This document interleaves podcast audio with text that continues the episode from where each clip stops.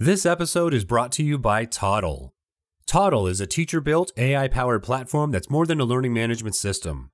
The founders of Toddle are former teachers who realized their workflow was broken as they struggled between systems that didn't talk to each other. So they created Toddle, a teaching and learning platform for K 12 progressive schools. Toddle goes beyond a typical LMS, streamlining all aspects of teaching, from curriculum planning and mapping to assessments and gradebook to progress reports and family communication. This includes standards and competency based learning, student portfolios, project based learning, and much more. So if you're looking for a new platform or want to stay ahead of the curve and want the best tools for your teachers, check out Toddle. We've linked to their website in the show notes. Their team is very responsive, and if they ask, tell them ATLIS sent you.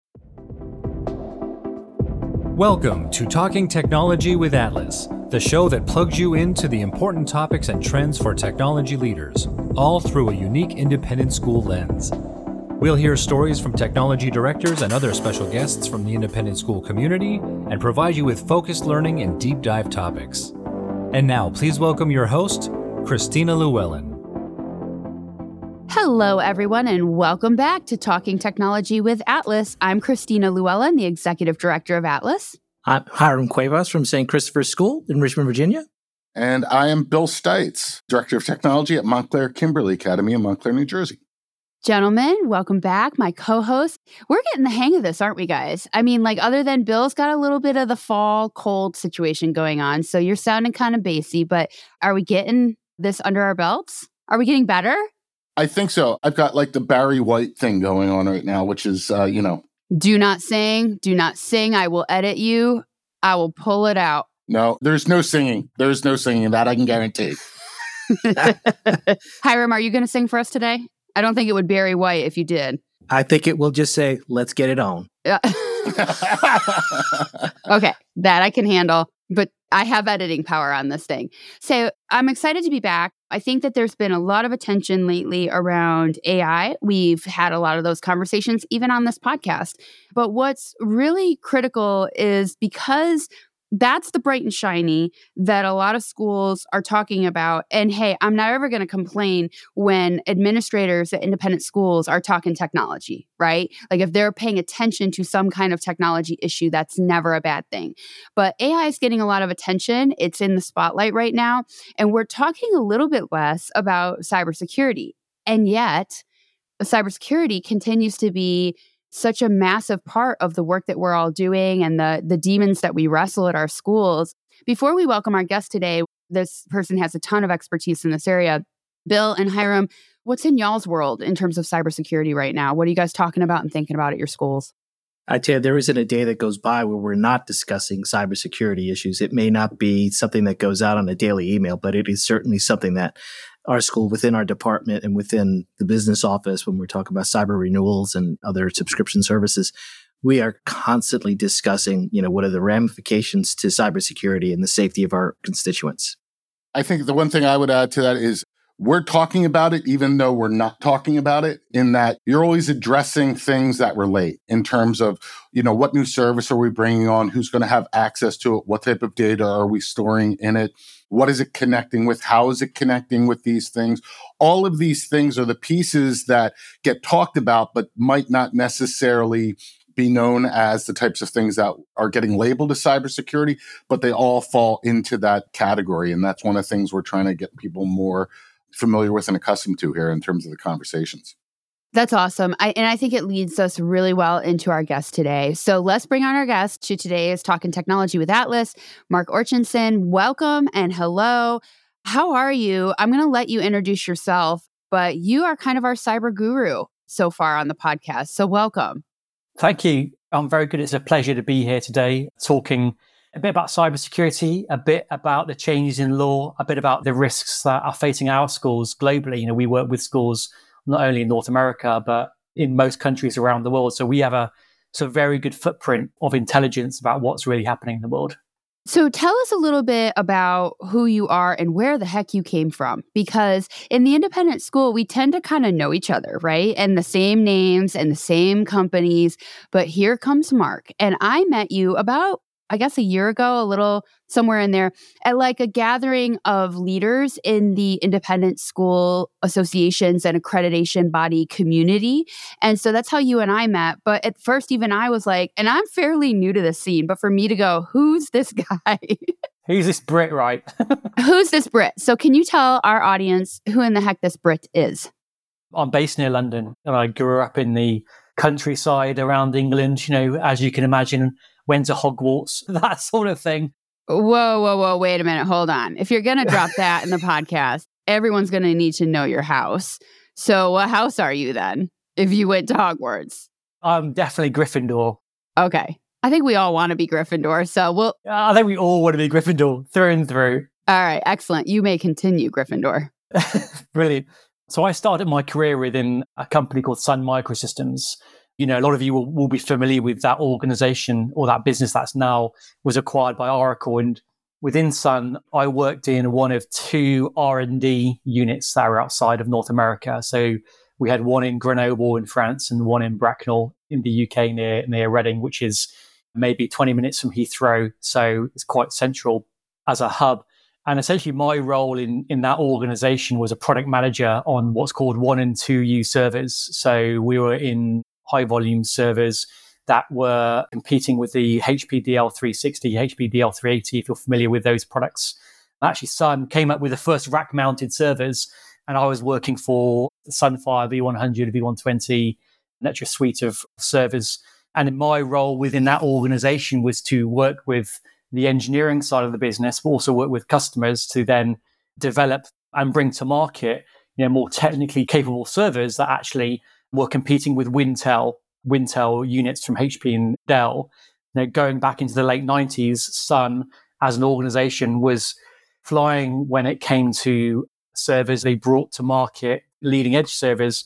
But then essentially when I joined, you had Dell and HP who had commoditized the product offering with a Wintel Windows in Intel offering that essentially were far more competitive on price than a, a Sun box. But a Sun box itself, engineering wise, is based on Unix, far more secure than a Windows based machine. So from having that expertise, I then went into management consulting, supporting a whole range of different organizations from education in schools to universities to becoming the program leader for technology on Terminal 5.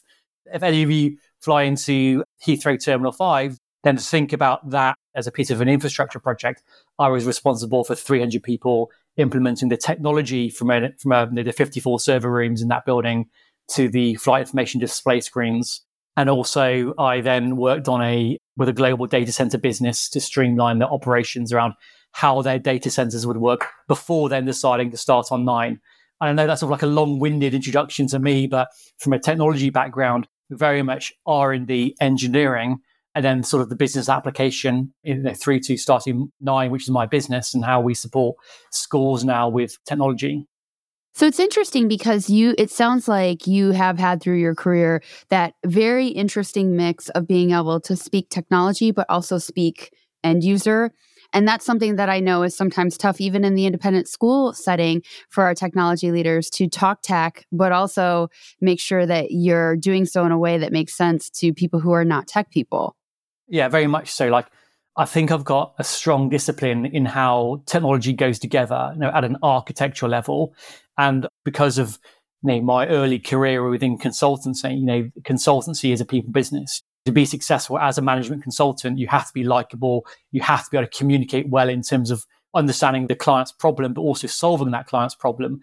And solving that client's problem means we're dealing with you know, inherently technical individuals that essentially need things in a more binary, know, need to be articulated in a more binary way so that they can go and do their engineering. And I'm sort of that middle guy in between to make that work.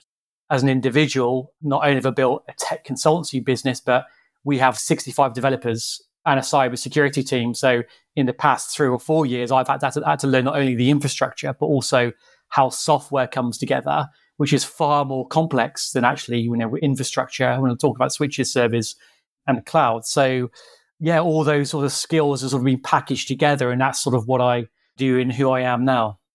That's really great. And to help everyone understand the groundwork of this conversation or the foundation of this conversation, it's worth mentioning that ATLIS has recently partnered with you with your company, 9ine, and the idea that we were looking for, the problem that we were trying to solve when you dropped into our world a year or so ago, is that we had been offering for some time sort of, well, we refer to it as cybersecurity 101. It's like kind of starting the conversation around putting together a, team at your school, making sure that you're addressing the correct questions pertaining to cyber and student data privacy. The workshop is really useful and it's a great place for schools to start if they just literally are kind of like the head in the sand. You know, they just really aren't attacking this proactively. Or if there's been an issue at their school, if there's been some kind of a breach. And so, what we needed next is we needed a deeper dive. And yet, each school is a little bit different. Each set of systems is a little bit different. So we were really struggling with how to provide our members and our community with a deeper dive in comes Mark, right? So then you come along and we start to get to know your product. I don't want to go too deep into it. I think that that leaves a little air of mystery because your company, as I've come to understand it, is that there's the consulting side, there's also a software side that helps schools manage all of this. But if you could tell us a little bit about the Cyber Tech Academy program, you know, you were already doing this program. ATLIS teamed up with you to offer it to our members. And by time this podcast hits the street, we'll have, you know, a good number of our ATLIS community schools in the mix of this program. So can you tell us just a little bit about that cohort style? approach and why you stood it up to begin with. Like it pre existed us knowing you. So, where did it come from? One of the things that we found with working with you know, hundreds of schools globally is that like tech directors have a problem when it comes to finding professional learning opportunities, also professional learning opportunities that solve real world problems in education. So you can go on an MCSE, you can go on a, you know, a CCNA, you can go on various engineering driven training courses but actually the application back into the real world of schools is missing. And the training programs are very much theoretical. So, very theoretical, built around specific equipment or specific solutions.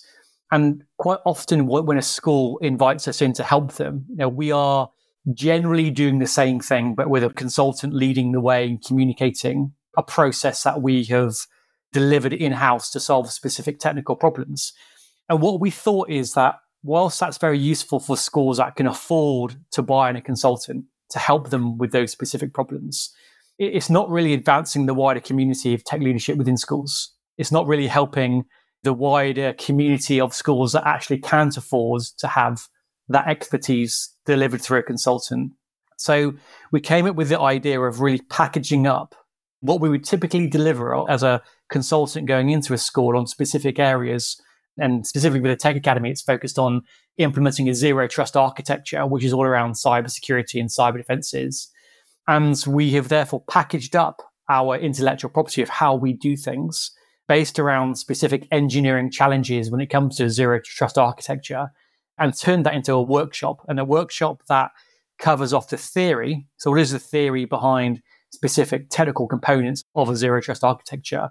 Then goes into and a small teams working together virtually. So if we've got 50 people as part of the Tech Academy, you would be split up into 10 teams of five, for example, who would then solve or do games based learning around that specific topic. So the theory is then brought to life through some sort of games based learning activity for 20 minutes. And then maybe two of those 20 minute activities to really help embed the learning within a real life example within a school and then you've got actually the next step is okay, if I want to take this theory and this concept that I've just learned about that actually really I understand now because I've listened to it, I've sort of gamified it, and I had a workshop with four or five people.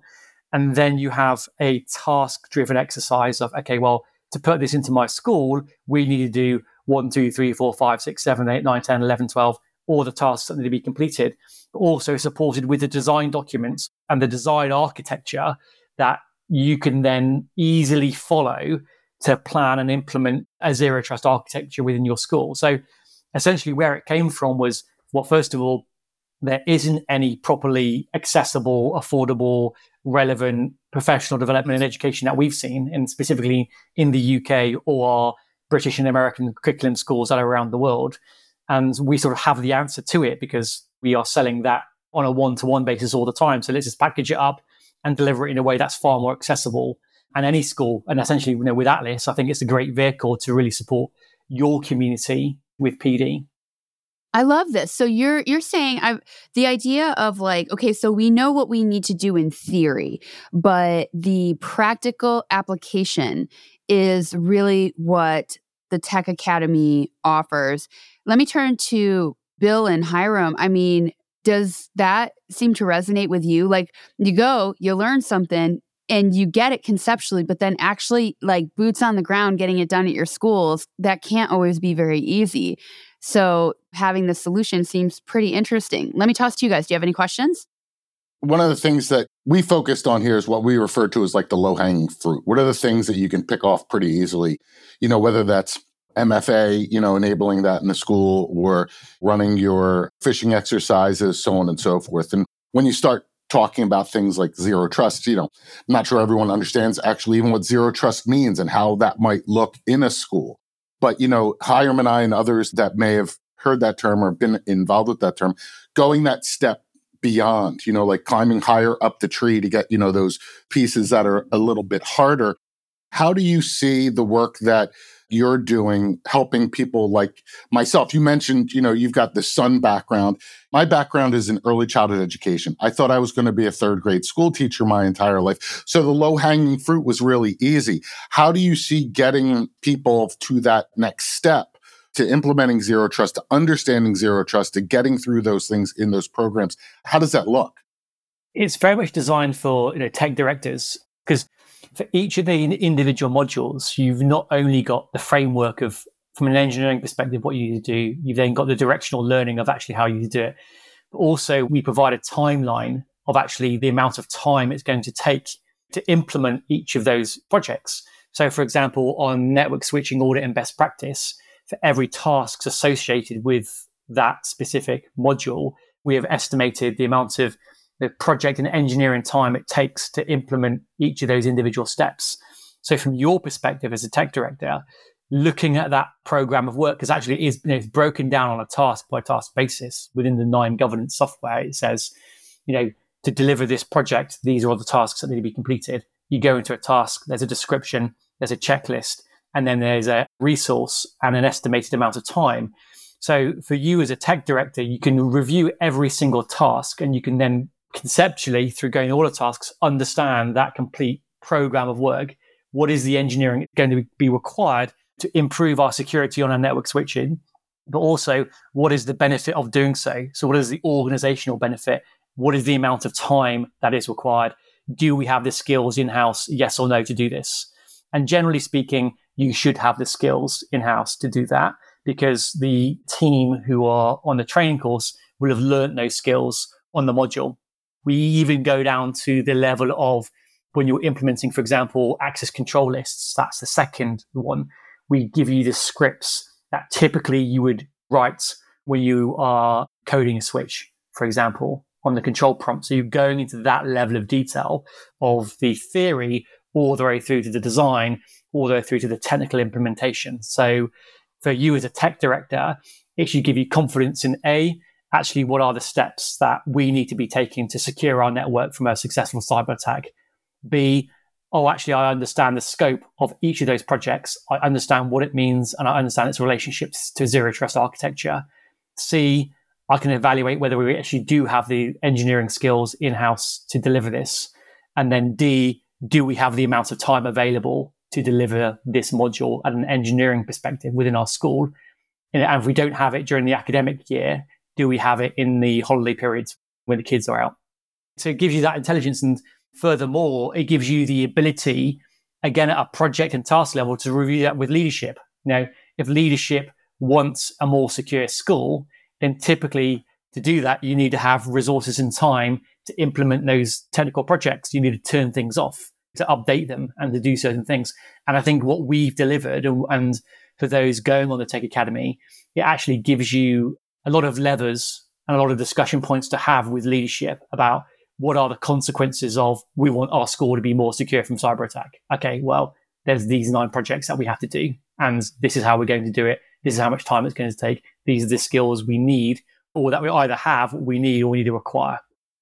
Mark, I love the fact that you actually talked about the levels because Bill mentioned the low hanging fruit, and then you intentionally talked about these levels and talk about peeling back the onion essentially of getting more secure. I do have a question because I know Bill and I have had this conversation between us and also with other tech directors. I find that within the industry for cyber insurance, not all of the cyber insurance recommendations are created equal. And do you have a sense for where these policies are going with the K 12 industry? I still feel like they have a, a very corporate slant to them. I'm curious if they're really understanding what the K 12 environment is all about. So, if we look at the insurance industry when it comes to cyber, there's a story to tell. So, prior to the pandemic, it was very, very interesting that the premiums that you'd pay for your cyber insurance were really low, like incredibly low. Cyber insurance was a booming industry and certainly a booming product amongst many insurers and we were working with Hiscox. They're one of the global biggest providers about the pricing of cyber risk when it comes to education and actually how they could use the data that we have to better price the price risk for cyber insurance when it comes to education. With the pandemic, you had a significant increase in the number of cyber attacks affecting education. And if we look at our data prior to the pandemic, and you can use the Microsoft malware threat tracker as a good point of reference for this, prior to the pandemic, education was like in the low teens as an industry that was affected by malware. About September 2020, education was 60% of total malware encounters across all industries. And then about January, February 2021, we're talking 80%. And education has been consistently 80% of malware encounters since that point in time. Now, on the risk profile side, what you saw with insurers is that they totally underpriced the volume of cyber attacks that were facing education. And they've had a, a, huge amount of money that they've had to pay out because they essentially said, look, you have a cyber attack, we'll pay for everything. We'll bring in a PR agency to manage the communications with your community. We'll pay for tech specialists to come and rebuild your systems. We'll pay for forensics to understand the route in. And we'll pay for damages in terms of lost income associated with that. So, with that happening, you suddenly saw a complete change of tactic from insurers where it was how many blockers can we put into play to actually reduce our liability when it's come to the risk that we've sold. So they've sold all the cyber packages, but actually that won't cover their liability in terms of those risks. So the easiest thing for them to jump on is actually, you know, let's jump on a corporate approach to IT systems and services when it comes to actually what our expectations are. Because if we have that as the expectation and, and, and it's a belt and braces approach, then actually uh, we are protecting our liability, we, we are protecting our margins, and we're reducing our risk profile. And that is what you have seen specifically within the industry. And more than that, there is then the, you know, we are now seeing within policies that whilst they may, you know, underwrite your risk for cyber at this moment in time, subject to you evidencing that you have certain protections in place, that you actually have to have some form of evidence and accountability about how you are continuing to manage your cyber risk. So it's not just a point of time of, okay, yes, we can demonstrate our level of risk is, and we have these cyber protections, but how are you testing as an organization that those protections remain in place during the course of the 12 months of that insurance policy?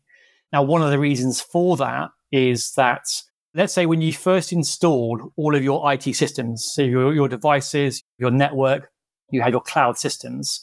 And when you first install them, they are all joined together. So they're, they're all joined together. And from a security perspective, they all touch each other at a single point. So you know end to end that actually there are no air gaps in our systems because they are all joined from A through to Z. And all the way through, we can see the security. Now, over time, over the course of a 12 month period, each of those systems has an update. Laptops get updates all the time within Microsoft, um, Mac get updates, iPads get updates, your network switches get updates, your firewall gets an update, even Google will get an update, and Office 365. And over the course of the year, air gaps are generated between each of those individual systems. So a security air gap is created and that is a vulnerability. And essentially, what the expectation is when it comes to insurance is that you, as a school, as your systems get updated throughout the course of the year, you can manage those air gaps, you can manage those vulnerabilities, because it's those vulnerabilities, those air gaps that are created that allow an attacker to circumnavigate or through snakes and ladders their way through your IT systems and services. And that's how, in many cases, a successful attack occurs. So going back to your point here, um, hopefully there's a long-winded explanation of actually the context behind insurers, how they have seen you know, their their reduction in profit and also you know, specific losses when it comes to underwriting insurance, but also the expectations now underwriting at this moment in time that how an insurer is going to get, going to get out of paying a cyber claim is by asking for the evidence of how you've continually managed your systems. And if you can't provide that evidence, then it's likely that the insurance policy will allow them to not pay out on that claim.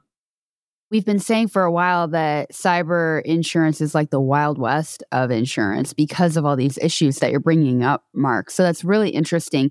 Let me put a finer point on it and let's move a little bit into student data privacy because in the States, as you well know, we're coming along on our obligations in terms of protecting privacy, but we're certainly not you know, where some other countries are in terms of the global scene. I'd love you to just reflect on that, given that you have this international perspective and experience. If we haven't gotten there, we're getting there maybe, or we're about to get there. But in any event, there's even, if not a legislative or a law based reason for us to protect data for our students and our communities. Certainly, there's an ethical, maybe a moral obligation for us to do it. And if nothing else, it's a PR nightmare if these things happen. So, I'd love you to touch on that because I think that many of our schools are just ignoring this altogether, depending on what state they live in. But as I talk to different audiences, I refer to the student data privacy issue as a tsunami that is sneaking up on us. Tell us a little bit about what you're seeing and what schools need to be thinking about. So, if we think in the moment where the US is, so the US is an outlier when it comes to the protection of personal data. You know, we're looking against most other countries globally around the world. And the reason for this is a regulation called the GDPR, the General Data Protection Regulation, that was brought into play in Europe in 2018. And it was actually announced in 2016. So it was announced in 2016 with you know, by 2018, you have to be compliant with all these things when it comes to data protection. And if you're not compliant, then there are fines. There are fines of 4% of turnover or 20 million euros, whatever is highest, right? So I think TikTok have recently been fined 300 million euros by the EU for non compliance with data protection law. Now, prior to 2018, as an organization, you still had to protect personal data. There was a, a moral obligation but generally speaking, in most countries, there is some form of data protection law, specifically within the EU. And beyond 2018, it was the stick. There's now a stick. If you do not do this, you're going to be fined. And then you've got other countries like Singapore and in Saudi and in China that go a step further and go, well, you're not only going to get fined, but we'll throw you in jail. So, like in Singapore, if you're like the head of admissions of an international school or an American international school and you're not protecting personal data in your area, you yourself can go to jail. That is how many countries have been dealing with this. And the motivations for this is because in many instances, the law, when it comes down to technology and specifically when it comes down to data, hasn't been catching up with actually how technology is developing. So the EU specifically, if we look at the geopolitics of where this law came about, was looking at US tech firms and going, hang on a sec, you got you have all these US tech firms harvesting all this personal data about Europeans making tons of cash off the back of it. And that is not competitive in allowing EU tech firms to flourish. Therefore, we're going to bring everyone on a, on a level playing field. It's as simple as that. And then what the EU then smartly said is they said, well, if you're a country outside of the EU and you want to trade with us, yeah, you want some of our consumer business, you want to sell us cars, then you're going to have to have a data protection law that is as adequate as our data protection law. Otherwise, when you know you're not coming in, you're not into the room. So you've had this tidal wave around the world of the, of the changes in data protection law. Now, in the US, there is no federal law around data protection. And at a state level, you have had specific states going, well, this is really, really important. Yeah, actually, we completely agree with Europeans and everyone else that actually we, we, you know, we want to understand that if a company is taking our data online and then using that to influence our behavior by showing us ads, yeah, we want to have a say so. We want to say, we want to either do accept that we want to be influenced by that or we want to reject it. Likewise, for our children, we want to understand that if our kids go to school and they are using all these edtech apps that in many cases are free, that actually there are protections in place around how that data is used to influence our child when they log onto their Xbox in the evening and play a game and then adverts come up to try to influence their behavior. Because in many cases, that is what has been happening. Technology is generated on students whilst they're at school that is aggregated through their browser and through specific identity uh, identifiers around who they are. They then log on from an IP address at home, in many cases the same device, or with similar accounts because they may have an app account on their iPad that's also associated with their Xbox. And consequently, all that data can be aggregated by an algorithm to then seeking to influence their behavior. So free is never free. Free is never free. Free is always to harvest your data to sell it to someone else. And in many cases, you don't know where it's going, right? But you know that you're being influenced.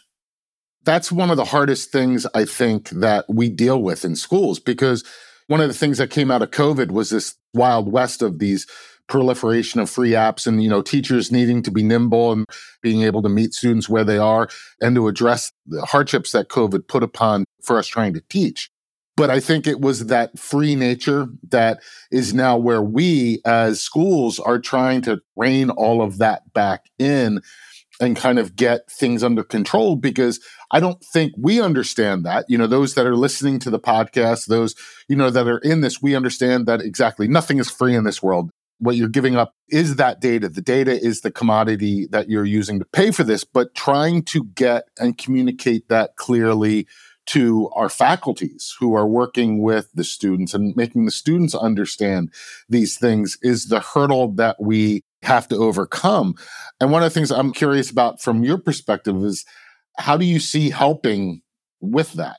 Is there anything in what you're doing or what you're seeing or how you're talking to schools about the education that needs to happen around that idea of free is not free. This all comes at a cost. And these are the things that you need to look out for and be aware of. There are a number of different levels there. So we have a thing called vendor management. It's a tech solution that has pre qualified vendors around their terms and conditions and what they are doing with data. It's like the Netflix of edtech vendors that you can have. But to want to use that, then you need to be motivated to evaluate the vendors that you are using so, what you have seen from a legal structure within the US is individual states, rather than doing the whole data protection pie and doing it all like a big GDPR, they're doing a little slice of pie to actually start forcing through organizations in law to undertake certain things when it comes to the evaluations of vendors, when it comes to their data and cybersecurity. And Christina referenced those 11 states California, Colorado, Connecticut, Indiana, Iowa, Montana, Oregon, Tennessee, Texas, Utah, Virginia, all of those states have brought in specific vendor laws that require you as a school to understand where your data is going when you contract with a vendor. Now, importantly, Bill, many schools, you know, these freemium vendors, right? I've downloaded the app and I pressed to go, yeah, and teachers are now using it.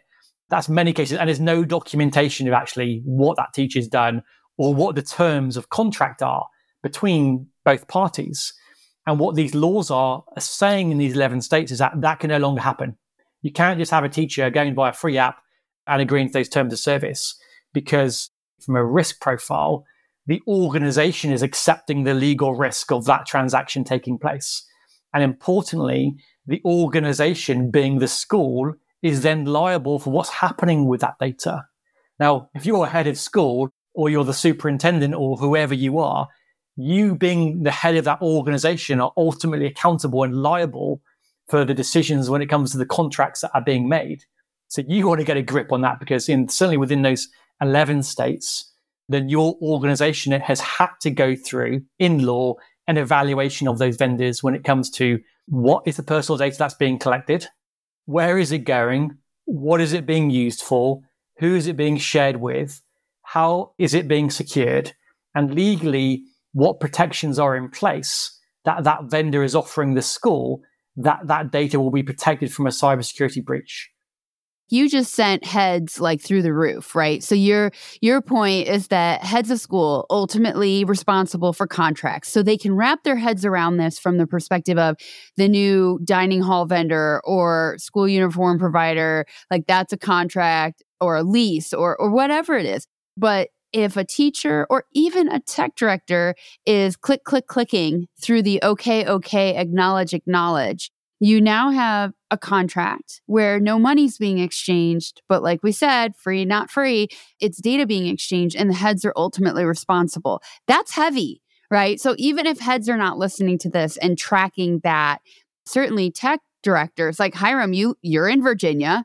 Are you freaking out about this that you're basically click clicking and now your head of school is responsible for the data of the kids at your school?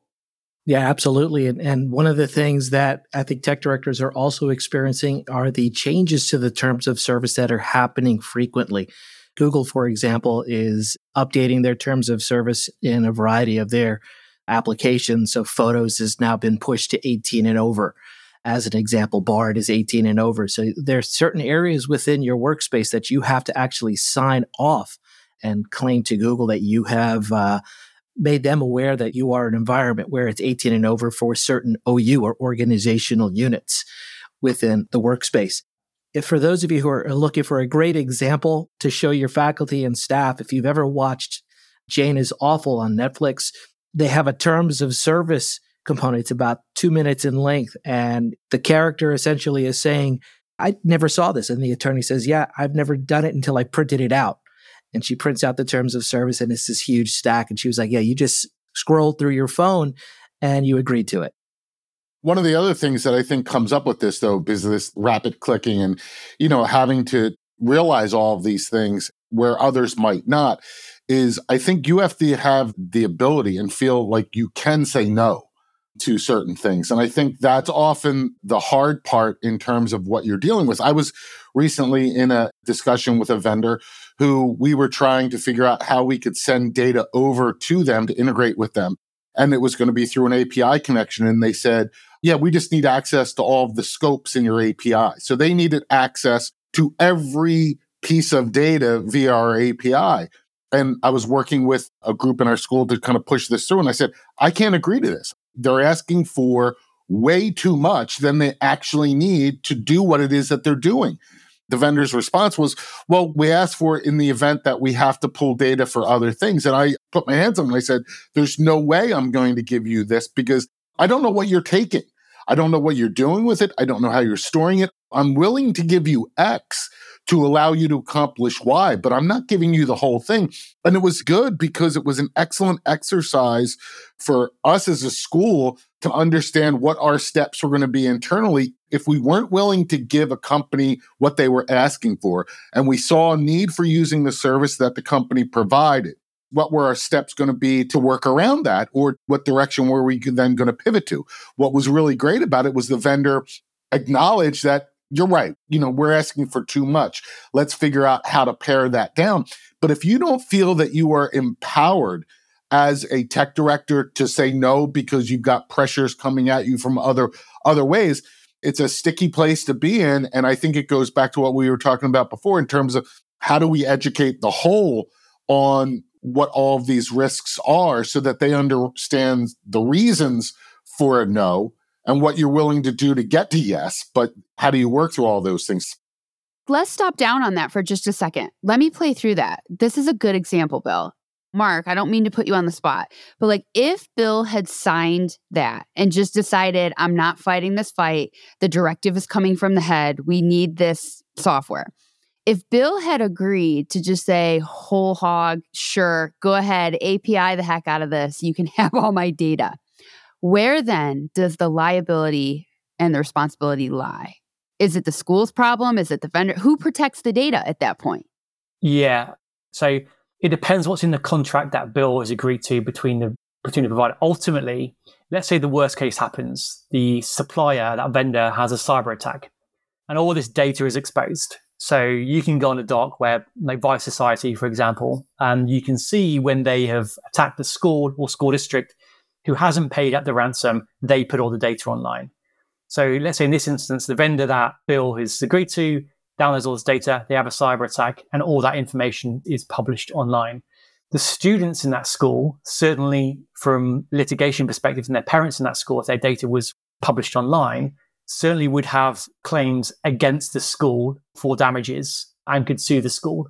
And the school in that case would have limited defense because they wouldn't be able to say that there was a signed contract or there was they wouldn't be able to say there's a due diligence process, first of all. How do you sign contracts for the sharing of personal data? Oh, we don't. We allow everyone, anyone to do it. Yeah. Okay. Well, you're going to be sued. You have no defense in that case. The second scenario is you have a due diligence process, but you're not checking the obligations of the vendor back to the school. So, do you remember there was a, I think in 21, there was a breach with Blackboard? So that affected schools globally and, and many schools who were under the provision of the GDPR. And when those schools looked at their contracts with Blackboard, there were no provisions where Blackboard needed to help the school in terms of identifying which people had lost their data. So consequently, in law, those schools were in breach of their respective data protection obligations, and they had to notify the regulator in their respective country that they are in breach of the law because they hadn't checked the contract. So in all cases, it is going to come back to the school because the school's the person that's sharing the data and the providers is going, Hey, you're giving me the data. Yeah, we don't really care about how you check us, right? Right. A vendor's trying to make their contractual terms less onerous on them so that the risk is owned by the school. That's part of a commercial negotiation. In Europe and in Canada now, the changes in law make that basically illegal if you are a vendor, you need to have these provisions in your contract that make you as responsible and that you have a responsibility back to the organization who's sharing that personal data. However, the school itself, the organization needs to have a due diligence process for evaluating the vendors and they need to understand what is right and what is wrong. So they ultimately still need to make the decision. And importantly, my last point is the organization who's sharing, so the school in this case, needs to only share the minimal data set. Yeah. If you're sharing more than is required, then that's a problem. And I think what you're going to see, you're going to see certainly more vendor supply chain attacks in education. And you're going to have parents and children going, can you explain to me which vendors we have? Who are you sharing my personal data with? And how have you evaluated them? Simple question. And you're going to see nine schools out of 10 going, don't know, can't give that information because you've not done it.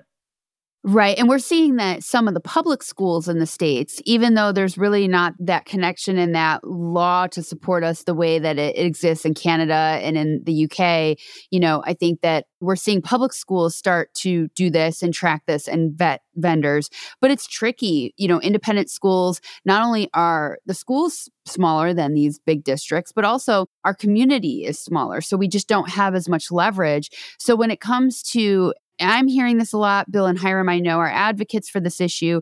At the end of the day, schools still have to operate, educators have to teach, and our schools have to you know we have a business to run and so we're kind of stuck you know without the protection of some of these laws where it does shift some of that onus to the vendors we can do all the due diligence we want but at the end of the day we come back to that issue of teachers clicking okay okay okay without reading and also we got to get stuff done we have to keep the wheels turning. And so, where's the middle ground? You know, Bill has the kind of cachet, you know, like social capital to say, I'm not going to sign this. Like, we're not going to do this. But what about for a tech director that doesn't have that standing in their schools? The contract review process to look at these vendors is really time consuming. I'm, I'm guessing you all know about that. It, is, it maybe takes between two and four hours per vendor. And that's for us to do it, you know, when we're doing it and we've got a lot more expertise. So in solving this problem, we've created this vendor management solution. It's called 9ine Vendor Management, and it has pre-qualified vendors in it. We review all the terms and conditions, and we've got we have some weight, right? So when we write to these vendors, we say your contract or your privacy notice or your information security policy, whatever it is, has weaknesses in these areas and it needs to be strengthened. Otherwise, on our platform, every school is going to see that actually you aren't someone that can be trusted with personal data. However, you take all these steps and you do, there's a couple of other things they have to do, then they're recognized. They get a certificate from 9ine as taking a professional approach to data privacy in education. And they can use that as a way of communicating that they do take a professional approach. If they're on that program and any school has a problem with them when it comes to privacy and cybersecurity, the school can complain directly to us and then we'll take it up with that specific vendor to say it. Now, one thing that ATLIS could do, now we've prioritized vendors that we generally know our schools use. In North America, maybe slightly different in terms of the types of vendors. But if ATLIS, if you did a questionnaire of your top 30 edtech applications that are in your that are in each of our member schools, right? We would do exactly the same process. Go to each of those 30, do the terms and conditions, put them in our vendor management. The ones that are good, we'll raise who are good, and the ones who are bad, we'll go, don't use these guys because they're not participating. And I think the only way that you're going to change the mentality is one through a law, which is you know, at a federal level or at a state level. But the primary driver is coming together and go, well, actually, you know, if there's, I don't know how many independent schools there are in the US, a lot, but you can then start highlighting, ATLIS can start highlighting the vendors that have passed the test, which vendors online and who hasn't. And that's the motivation that you're going to get vendors to want to play ball and, you know, take time away from the schools and doing, because if, if a vendor could work with us to do their assessment and that goes out to 4,000 schools, 5,000 schools, that's 5,000 schools who aren't doing it themselves. It's just one person doing it. Does checking vendors and keeping up with these regulations is it made more challenging by the fact that it's generally a state by state thing. Like we have some states that are, as you mentioned, you listed, they're already in the fray and trying to take care of this work and protect our, especially our youth or our consumers. And then other states are just not there yet. And we're, you know, we've got some political challenges in this country. So does it make it more tricky that the legislation and the regulation is, you know, that varies pretty significantly? I think conceptually it's all fundamentally the same. And you know, what we do is we focus on the highest level. So we focus on you know, which state or which country has the highest level of protection or requirements when it comes to privacy. Because if you're a company, if you're Google, for example, and you want to compete globally, you have to compete in demonstrating that you're compliant with the gold standard. And typically the gold standard is the GDPR. Now, in the US, when we're evaluating vendors, we know we work with a number of vendors in the US on their privacy programs. And generically speaking, state by state, there isn't a differential. And we are evaluating against the GDPR. The only additional requirements are around FERPA and HIPAA. And from experience, so long as we evaluate against our standard framework that we use within 9ine vendor, then that covers off all of those areas. HIPAA and FERPA are just an addition the requirements are just an addition to what the gold standard is. So it doesn't necessarily fundamentally change. So on a state by state basis, we have a standard process that you would follow and the, the requirements locally don't change. One more question for you on this topic. If not a regulatory call to action, you actually, Mark, turned me into a student of this idea of the ethical obligation. And you pointed me toward it's UNICEF, right? And they released a manifesto on our obligations as grown people to protect the littles. Can you tell our audience a little bit about that? Because even if you're living in a state that doesn't have the regulatory nudge, I have on occasion spoken to independent school administrators and leaders and brought up this UNICEF call to action. And there's something there because I do think that as grown people making decisions, there is something to be said about protecting our littles until they can make decisions for themselves.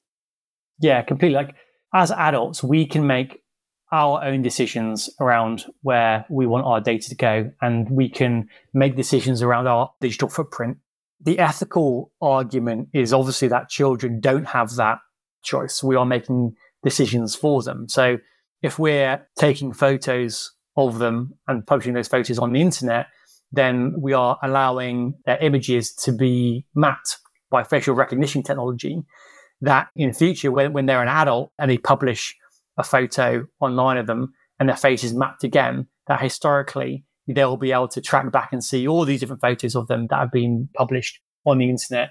And that in itself is a privacy implication. we are making decisions around the technology that they use. And in many cases, that technology is seeking to influence their behavior. So when it comes to edtech, yes, there is technology that is designed to enhance the learning experience of that child or enhance the learning velocity of that child.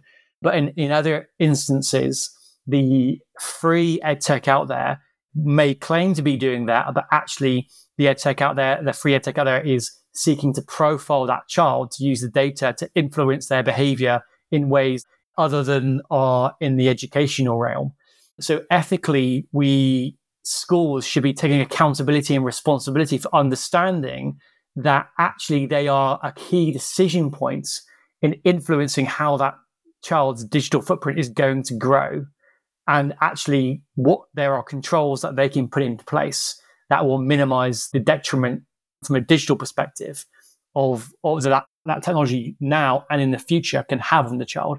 And that is the ethical argument. Now, yes, if a teacher wants to use a piece of technology because it's really going to help their students to learn, that is fantastic. But what are the ethical, what are the safeguarding and child protection issues that is associated with that piece of technology? So if you take Scratch, you guys may use Scratch. So Scratch can be set up two ways. I don't know whether it's changed now. If you set up two ways, one where you as a child, you have your like Facebook type wall where you can put your projects on and share them with your community. Anyone who's a Scratch user can get access to that and can communicate with you. Or you can set it up a different way where it's locked down. That first way also allows people who aren't necessarily children who want to communicate with children access to children within your school. Now, you may evaluate that piece of technology and go, well, actually, it's really important that the children can share their projects. But we're going to tell our children in our class that if anyone communicates with them who's not in their class or their school, to raise their hand and let a teacher know. Otherwise, you've got that risk of grooming associated with that piece of technology. Now, the question I pose to listeners and you guys is within your school, how many pieces of technology are there that allow individuals who aren't in your school to communicate with children in your school? And how are you managing that risk? Because if I was a parent sending my kid to your school, obviously me, I'm a, you know, I do this day in, day out. I'm going to ask you as a school, show me how are you managing these risks because you've got locks on the door and a gate and a security office and security guards to make sure there's not people coming into the school. But how are you digitally protecting my child from these digital risks? do you even know what those digital risks are? Yeah, Mark, that's it's a lot to take in. And it reminds me of a conversation that Bill and I had over 10 years ago at the Lausanne Laptop Institute. We were discussing his school's use of Evernote, and they were deploying Evernote to his students. And Bill, do you happen to recall what my very first question was to you? It was, What are you doing about COPPA compliance for your students? I looked at Hiram, or I think we were probably communicating over Twitter at the time. And I was like, what are you talking about? That was the birth of our friendship because it was really this thing where we both were interested in using certain tools, looking at the ways in which those tools at those times were providing these level of connections that were beyond what we were currently doing in the schools, but we're going to open, potentially open things up beyond that, not necessarily with Evernote in particular in this case, but was going to open these things up. And it really began this journey for me, which is what set me off on this path with what got me more connected with Hiram is how do we look at things like the COPPA laws that were in place to protect students and how do we manage those things around those choices? And that was really our deep dive into those privacy policies, those terms of service. Because again, not as stringent as what you've got with the GDPR pieces, but there were definitely some guidelines there that you needed to follow and figure those things out. So it makes for a set of guidelines to use to start, but definitely needs to be expanded upon. Another interesting area is when I speak to school leaders is games based learning in, in EdTech. So a lot of subjects have games because that is a tool that allows you to increase the learning velocity of that child or children by keeping them engaged through rewards and whatnot. But the design around edtech is around persuasive design. So the technology that is being used is designed to be persuasive and to encourage addiction. so that the children use it and then progress through the learning hurdles or whatever is in, in that particular game. But evidently, if a child comes into school and every lesson or three or four lessons of a day, they are playing games, the games based learning, addictive design based piece of technology, then evidently the school is contributing and if not amplifying addiction in technology, but without necessarily knowing that because someone's not necessarily looking at the aggregate use of that type of technology across the curriculum at a year group level. And specifically with countries that have brought in changes in data protection law. And obviously within the US, you've got the American Data Privacy and Protection Act that may or may not be coming down the line. And as an organization, you have to look at the aggregate impact of the decisions that you're making when it comes to the potential detriment of the sharing of personal data and the consequences. So games based learning is like a big area that not only from a obviously a legal perspective, legal issue, but from an ethical, uh, like a really important ethical area. Like if you are coaching children to be addicted to technology because you think it's going to advance their education or contribute towards their learning velocity, so you can show the results back to the parents because they're paying these student fees. Yeah, actually, you are causing a lot of potential detriment to them. Is another ethical area that I think is doesn't necessarily get too much attention when it comes to the discussion around technology in schools. If I can, Mark, I'd like to ask you because some of these questions that you're bringing up are intertwined, right? There's the actual privacy and protection piece, but then there's the ethical questions. Is there a role for accreditation to play, do you think, in trying to address some of these big picture technology questions and ethical questions? Yeah, 100%. I think in independent schools, accreditation is the starting point, I think, to influence the behavior of school leadership to pay attention to it. Because from my experience, I work with a lot of American curriculum schools globally, probably the leading American curriculum schools. And if it ain't in accreditation, regardless of whether it's in local law, it may not necessarily get the emphasis that is required. That's not to say that many school leaders aren't paying attention to the other things that are important. It just adds a different lens and a different spotlight to actually its importance. So the work that 9ine have been doing, we work with an organization called ICAISA, and they essentially, Christina, I mean, correct me wrong, they are like, they accredit the accreditors or they accredit the leading accreditors, right? They do. Yep. The independent council are accrediting independent schools. There you go. ICAISA is basically looking at streamlining accreditation among accrediting bodies. So I think that it's cool that you're involved in those conversations because this is something that we're not seeing, you know, and ATLIS pushes for it too. ATLIS is definitely out there making sure that accrediting organizations understand that technology needs to be addressed. And if they're struggling with that, we can help. Yeah. And our role is to really help the accreditation commissions understand the implications of changes in law, understand the ethical arguments, and also understand that they are in pole position to really support their member schools in improving standards when it comes to cybersecurity, data privacy, technology. But they can also bring in the expertise and the resources, like working with ATLIS, to really help their member schools move forward. So our role is to enable those conversations to happen and to increase the capability and capacity of an accreditation commission to understand what's important and where they can get resources to support their member schools. You know, we have a number of success stories. We have the Council of International Schools that we're working with. We've worked with Canadian accredited independent schools. We've done some work with the Southern Association of Independent Schools, Connecticut. There's a whole range of different accreditation commissions that are moving down this journey. More conversations we can have with the accreditation commissions about why this is important. And I think member schools can ask their accreditation commission, how can you help us with cyber and privacy? Because through ICAISA, the accreditation commissions have an accountability to help them it's a two way relationship. So ICAISA brought 9ine in to help their accreditation commissions, but then the schools go to the accreditation commissions go help us with privacy and cybersecurity. The accreditation commissions automatically have a point of access through 9ine and also through ATLIS to get their support to build capability and capacity at the accreditation commission level. So if you're listening to this and need some help, speak to your accreditation commission, mention 9ine and ATLIS, and then suddenly there'll be a, a PD program about it. I knew there was a reason that we brought you on this podcast. yeah, so Mark, I'm eternally grateful for that because I know this brings it to the forefront then for particular members of our administrative bodies, you know, the heads of school and the CFOs, once they see the level of importance of it being part of an accreditation visit, they will put this towards the forefront and actually probably pay closer attention to the tech directors that have been talking about this for quite some time. And it just hasn't gotten that traction that it needed to have. And I think this is going to be really, really helpful for tech directors. So, as we start to wrap this up, this is not going to be an easy final question.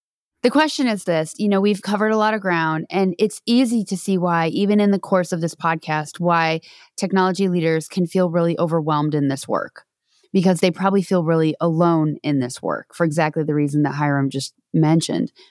If a school leader is listening to this and wants to start somewhere, anywhere, what are those low hanging fruit items that Bill mentioned at the top of our discussion? Where do they start? Because it seems like a really big job for just one person at a school to be responsible for. And what we advocate, of course, is that it's not one person's job. But what do you say when a school comes to you and says, I'm just really overwhelmed, or we're just overwhelmed? Where do we even begin? Yeah, it's a great but very difficult question. I think as a tech leader and you start investigating these issues, it's like opening up a fire hydrant, right? There's like a massive jet of water of loads of information, information overload of the topic. And then supporting that is you have lots of organizations with a corporate agenda giving you their spin on where to start because it links to selling their products and services. But saying that, you know, I think that a good way to start specifically on, on the technical. So let's say we're talking about cybersecurity, there's no better start than doing the Tech Academy at a practitioner level because that is practical how to do stuff and make us more secure. On a data privacy side, it's slightly more complicated and may require a bit more of investment. So we have a data privacy program designed for US schools that is, you know, nine projects, 86 tasks of things that you need to go and look at and that is available on a freemium level from about October 17th. So you can start on that using that program that gives you context.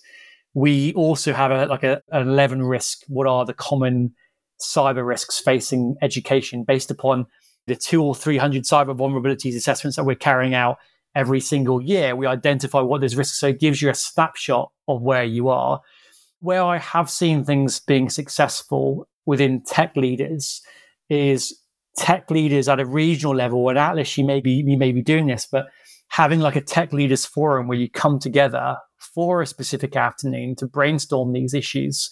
So we're hosting one in the UAE with a an American school actually, and part of that is know, the starting question is how do we overcome these regulatory requirements when it comes to changes in law and privacy and cybersecurity, when basically we don't have the skills and capacity to do so. So that is the opening question, right? And it's you know, just a little light starter question to get things rolling. yeah. And that has been supported by a number of then case study schools who will then like get up to 20 minutes and say, this is what I'm doing. And then people going back into breakout sessions. I mean, that's really the power of the ATLIS community. Absolutely. We we definitely are having these conversations nonstop. And it sounds like, you know, exactly what you're doing in your company is what we do in our organization, which is we try to tier the approach to this work, meaning like, okay, we know you can't do the fire hose all at once. Start with level one. So the ATLIS cybersecurity recommendations are tiered like that to give schools a chance to just kind of bite a little bit of the apple at a time and see some meaningful progress. Yeah, it's quite simply on the cyber issues. As a school, you want to have a level of confidence that you are protected from most cyber threats. You're going to fix that through engineering of your school network on the, both devices and on the physical network. Get that done. You're safe and secure, generally speaking. And that's a tech academy. On the privacy side, evaluate your vendors. If you evaluate your vendors, you're soon going to understand the primary privacy risks associated with you as a school and going, you know, using 9ine vendor management is one way of doing that. But by going through that exercise, you're going to be able to escalate or present to school leadership that actually these are some core risks that we are facing. And I think moving forward, Christina, some of the things that we'll be providing ATLIS is, you know, these are the good vendors, these are, these are the bad vendors, right? And that's going to provoke some conversations. So I think the more that we can work together, the more, you know, we'd support tech leaders who are members of ATLIS. Absolutely. Mark, we're so grateful for your time and expertise. We will absolutely let folks know in the show notes how to connect with you, how to learn more about your company. And I just want to thank you for your partnership with ATLIS. I think that on rare occasions, we find someone in our vendor community that really understands the thought leadership work that we're trying to do. And while you're a relative new kid on the block, I don't think that you're going to stay that way for very long. I know you're in very high demand as a speaker in our space, and I can see why. So consider this a standing invite. We'd love to have you back to the podcast whenever you're available. And when these trends kind of, when you're starting to see little hotspots that our independent school community really needs to pay attention to, just consider it an open invite. You can come back for more pain and suffering on the pod anytime. amazing. It's been an absolute pleasure this afternoon. So thanks, Christina, Bill, and uh, Hiram. It's been fantastic. Really enjoyed it. Yeah, thank you so much, Mark. This was great. Thank you. Thank you, Mark. Appreciate you. This has been Talking Technology with ATLIS, produced by the Association of Technology Leaders in Independent Schools. For more information about ATLIS and ATLIS membership, please visit theatlis.org. If you enjoyed this discussion, please subscribe, leave a review, and share this podcast with your colleagues in the independent school community. Thank you for listening.